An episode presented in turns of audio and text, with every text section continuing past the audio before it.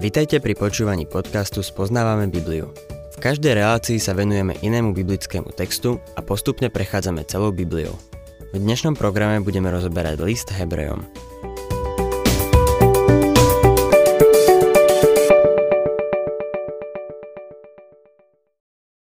Milí poslucháči, v epištole Hebrejom sme sa naposledy dostali po druhý verš.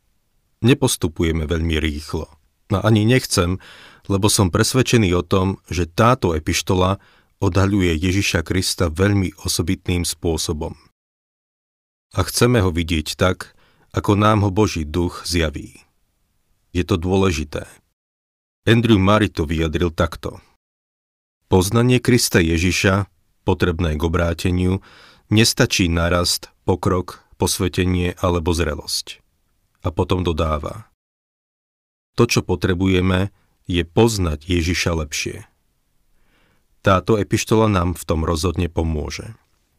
V prvom verši sme videli, že Kristus je nadradený prorokom, lebo aj to najlepšie, čo možno o nich povedať, je to, že priniesli iba čiastočné zjavenie.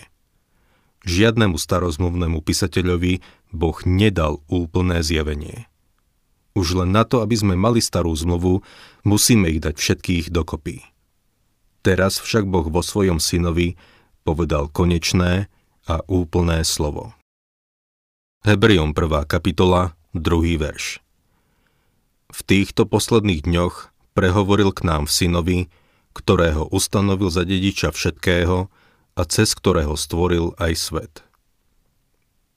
V týchto posledných dňoch prehovoril k nám. To slovičko nám je veľmi dôležité, lebo odkazuje na tých istých, ku ktorým prehovoril ústami prorokov v časoch starej zmluvy, na hebrejských veriacich. Otec prehovoril z neba a povedal Matúš 17. kapitola 5. verš Toto je môj milovaný syn, ktorého som si obľúbil. Jeho počúvajte. Keďže Otec dal svoje posledné slovo v pánovi Ježišovi Kristovi, je to posledné slovo aj pre nás. Ten, ktorého máme pred sebou, je Boží syn. Prehovoril k nám v synovi. Kristus je teda nadradený všetkým starozmluvným písateľom, lebo zjavenie sa v ňom naplnilo. On je naplnením celej starej zmluvy a on sám dáva človeku Božie posledné slovo. Ako pán Ježiš povedal, keď tu bol pred 2000 rokmi. Ján 16.15 Z môjho vezme Duch Svetý a zvestuje vám. To znamená, že Duch Svetý nám prostredníctvom Jána, Jakuba, Lukáša, Pavla, Petra a ostatných písateľov Novej zmluvy dal úplné Božie zjavenie. Máme tu sedem jedinečných výrokov, ktoré poukazujú na synovú nadradenosť a som si istý, že nikto z nás nebude mať pocit, že niektorému z nich celkom rozumie. Pokračujem v čítaní druhého verša ktorého ustanovil za dediča všetkého. Pán Ježiš Kristus je dedičom všetkého. To vyvoláva otázku. V Jánovi v prvej kapitole v treťom verši čítame. Ním vzniklo všetko a bez neho nevzniklo nič z toho, čo jestvuje. Stvorenie je jeho, lebo ho stvoril, ako čítame. Už mu patrí, tak ako potom môže byť dedičom všetkého. Nuž na zem prišiel a vzal na seba podobu človeka. Prvému človeku bola daná vláda nad stvorením. Toto je niečo, čo dostatočne nezdôrazňujeme, lebo v knihe Genesis máme takéto ohromné výroky len v niekoľkých slovách. Prvých 11 kapitol Genesis je veľmi stručných. A keď Boh hovorí, že dal človeku vládu, ako čítame v Genesis 1.26, neurobil z neho prvotriedného záhradníka, aby vysádzal ružové kríky a orezával slivky. To Adam nerobil.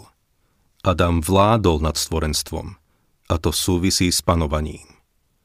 Všetko stvorenstvo mu bolo podriadené. Podľa mňa, keď chcel, aby pršalo, privolal dážď. Keď chcel zakúriť, zapol ho. Ovládal túto zem. Ale keď zrešil, túto kontrolu stratil. Keď pán Ježiš prišiel na túto zem, prišiel ako človek. Robil zázraky v každej oblasti. Mal kontrolu nad ľudským telom. Ovládal prírodu. Utíšil búrku a nasítil 5000 ľudí. Znovu získal to, čo Adam stratil. Pán Ježiš bude dedičom všetkého a v liste Rímanom čítame, že sme Boží dedičia. Rímanom 8, 16 a 17. Tento duch sám dosvedčuje nášmu duchu, že sme Božie deti. Ale ak sme deti, sme aj dedičia, Boží dedičia a Kristovi spolu dedičia. Spolu dedičia. To je zaujímavé slovo. To neznamená rovnocený dedičia. Skúsim to ilustrovať na jednom príklade. Niektorí ľudia sa veľmi zaujímajú o našu rozhlasovú reláciu a podporujú nás úžasným spôsobom chcú našu organizáciu uviesť aj do svojej poslednej vôle. Niekedy sme v nej uvedení ako spoludedičia a niekedy ako rovnocenní dedičia. Napríklad je v nej napísané Chcem, aby toľko a toľko išlo na taký a taký účel a toľko a toľko na Through the Bible Radio Network, čo je organizácia, ktorá zastrešuje reláciu Spoznávame Bibliu. V tomto prípade sme rovnocenní dedičia. Keď nám niekto zanechá dedičstvo takýmto spôsobom, môžeme s ním urobiť, čo chceme. Ale keď sme spolu dedičia, znamená to, že niekto iný má kontrolu nad tým dedičstvom. Správca majetku každému pridelí len určitú časť v správnom čase. Nuž, Pán Ježiš Kristus je dedič a my sme len spolu dedičia. On bude mať všetko pod kontrolou a nás bude môcť poveriť tým, aby sme mali niečo na starosti. V tomto zmysle sme spolu dedičia s Kristom. Máme dedičstvo, ktoré je neporušené, nepoškvrnené, nevednúce a je vyhradené pre nás v nebi. Toto dedičstvo máme vďaka všetkým tým nádherným veciam, ktoré pán pre nás urobil. Znovu získal to, čo Adam stratil. A ešte o mnoho viac. Urobil nás jeho spoludedičmi. Kristus je ten, ktorý zdedí všetko. Pokiaľ vieme, žiadnemu starozmluvnému prorokovi nebolo niečo také prisľúbené. Ako teda vidíme, písateľ tejto epištoly nám dáva najavo, že Kristus je nadradený prorokom. Náš text pokračuje, a cez ktorého stvoril aj svet. Veľa ľudí sa nazdáva, že sa to týka stvoriteľského aktu. Na počiatku stvoril Boh nebo a zem. V skutočnosti sa to toho vôbec netýka. Slovo svet v tomto verši je preklad gréckého slova aion. Znamená to veky, cez ktorého stvoril aj veky. On je viac ako stvoriteľ. Toto dáva zmysel všetkému, on je dedič, ktorý poskytuje plán do budúcnosti. Stvoril veky a tým dáva všetkému zmysel. Nie len, že všetko stvoril, ale urobil to z nejakého zámeru. Biblia dáva zmysel. Boh mal dôvod, prečo to všetko urobil a má dôvod aj preto, čo nadalej robí. Napríklad, Boh stvoril človeka a umiestnil ho do záhrady s jednou podmienkou. Nesmel jesť ovocie z konkrétneho stromu. Na tom ovoci nebolo nič zlé. Bola to Božia skúška, aby zistil, či ho človek bude poslúchať. Problém nebol s ovocím na strome, ale s párom, ktorý bol na zemi. Človek v tej skúške absolútne a úplne zlyhal. Boh má so všetkým plán a zámer. Nadišli aj iné doby, v ktorých Boh skúšal človeka. V určitom čase dal človeku Mojžišov zákon. Znovu to bola skúška ľudskej poslušnosti. Dnes žijeme pod milosťou. Spasení sme z milosti. Zákon by nás nikdy nemohol spasiť. Nedokážeme dosiahnuť štandard spravodlivosti, ktorý Boh určil. Každému by malo byť jasné, že Boh nás nemôže spasiť na základe našich skutkov. Nemôže nás spasiť na základe našich dokonalých skutkov, lebo ich nedokážeme vyprodukovať. Rovnako nás nemôže spasiť na základe našich nedokonalých skutkov, lebo jeho štandard je oproti tomu vyšší. Preto Boh musel prísť s niečím iným a to, čím sme dnes spasení, je jeho milosť. Pán Ježiš Kristus je stvoriteľ tohto vesmíru, s ktorým má zámer. Dnes je rozšírená tá hlúpa predstava, že vesmír sa hýbe závratnou rýchlosťou v čase a priestore ako auto, ktoré nemá vodiča. Zaujímavé na tom je to, že keď auto nemá vodiča na búra, ale tento vesmír, dokonca aj podľa vedcov, beží milióny rokov a mimochodom sa mu darí celkom dobre. Každé ráno slnko vyjde v určenom čase – je to veľmi presné. Mesiac sa drží obežnej dráhy predvídateľným spôsobom. Ako jeden muž, ktorý pracuje na lunárnych moduloch, povedal. Stačí zacieliť a mesiac bude presne tam, kde ten modul pristane. Na mesiac sa dá vždy spoľahnúť. Netočí sa, ako sa mu zachce. Neobráti sa iným smerom, keď zbadá, že sa k nemu blíži nejaký modul. Pohyb mesiaca je absolútne predvídateľný. Nežijeme v nejakom šialenom vesmíre. Má zmysel a Pán Ježiš je ten, ktorý mu ten zmysel dáva. Čítajme v našom texte ďalej tretí verš. On je odblesk jeho slávy a obraz jeho podstaty a všetko udržuje svojim mocným slovom. Keď vykonal očistenie od hriechov, posadil sa po pravici velebnosti na výsostiach. To je výrok. On je odblesk jeho slávy. Odblesk znamená zatieňujúci, znamená to oslnenie alebo žiara. Slnko tam vo vesmíre je toho dobrým príkladom. Nikdy by sme nespoznali nádheru slnka, keby sme naň hľadeli, lebo sa nedokážeme naň pozerať priamo. Ak by sme sa o to pokúšali, oslepli by sme. Zo slnečných lúčov však máme svetlo a teplo, čo má zrejme aj liečivé účinky. To je spôsob, akým spoznávame slnko.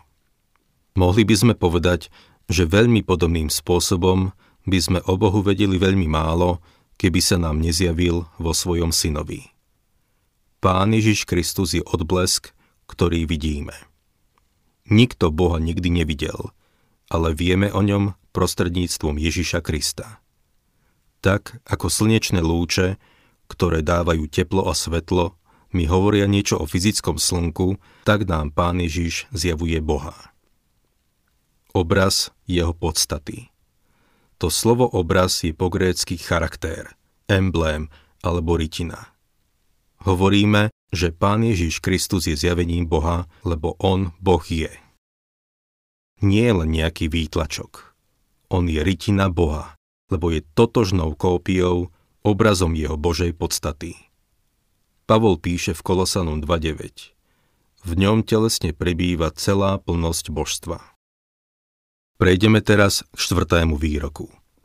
A všetko udržuje svojim mocným slovom.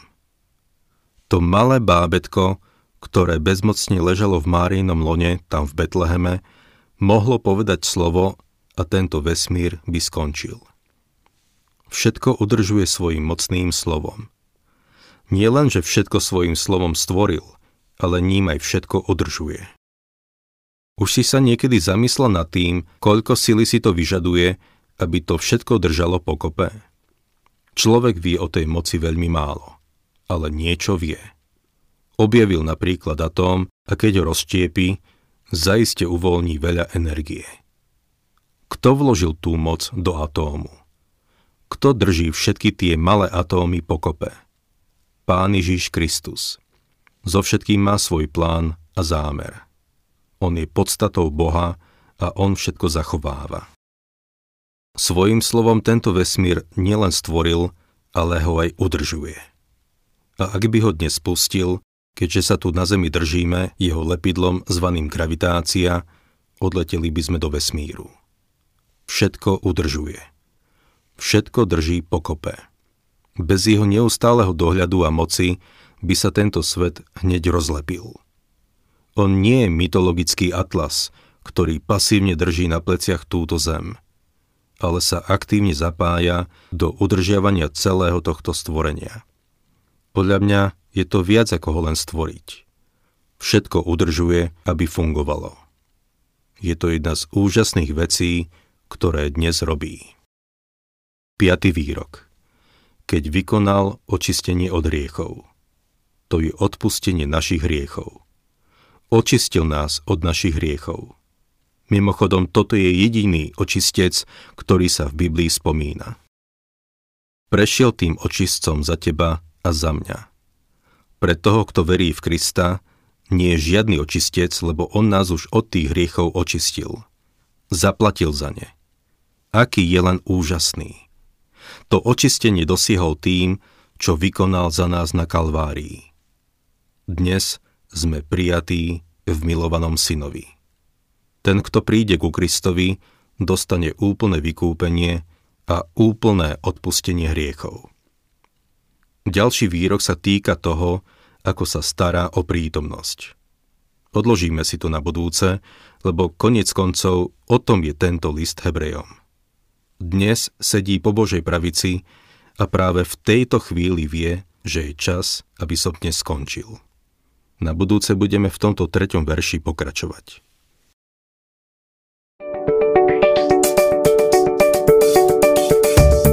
Ak sa vám páči program Spoznávame Bibliu, budeme radi, ak ho odporúčite svojim známym a dáte like, alebo nás začnete sledovať na facebookovej stránke Spoznávame Bibliu. A ak vás niečo oslovilo alebo zaujalo, napíšte nám cez Facebook alebo na adresu spoznávame.bibliu zavinač gmail.com.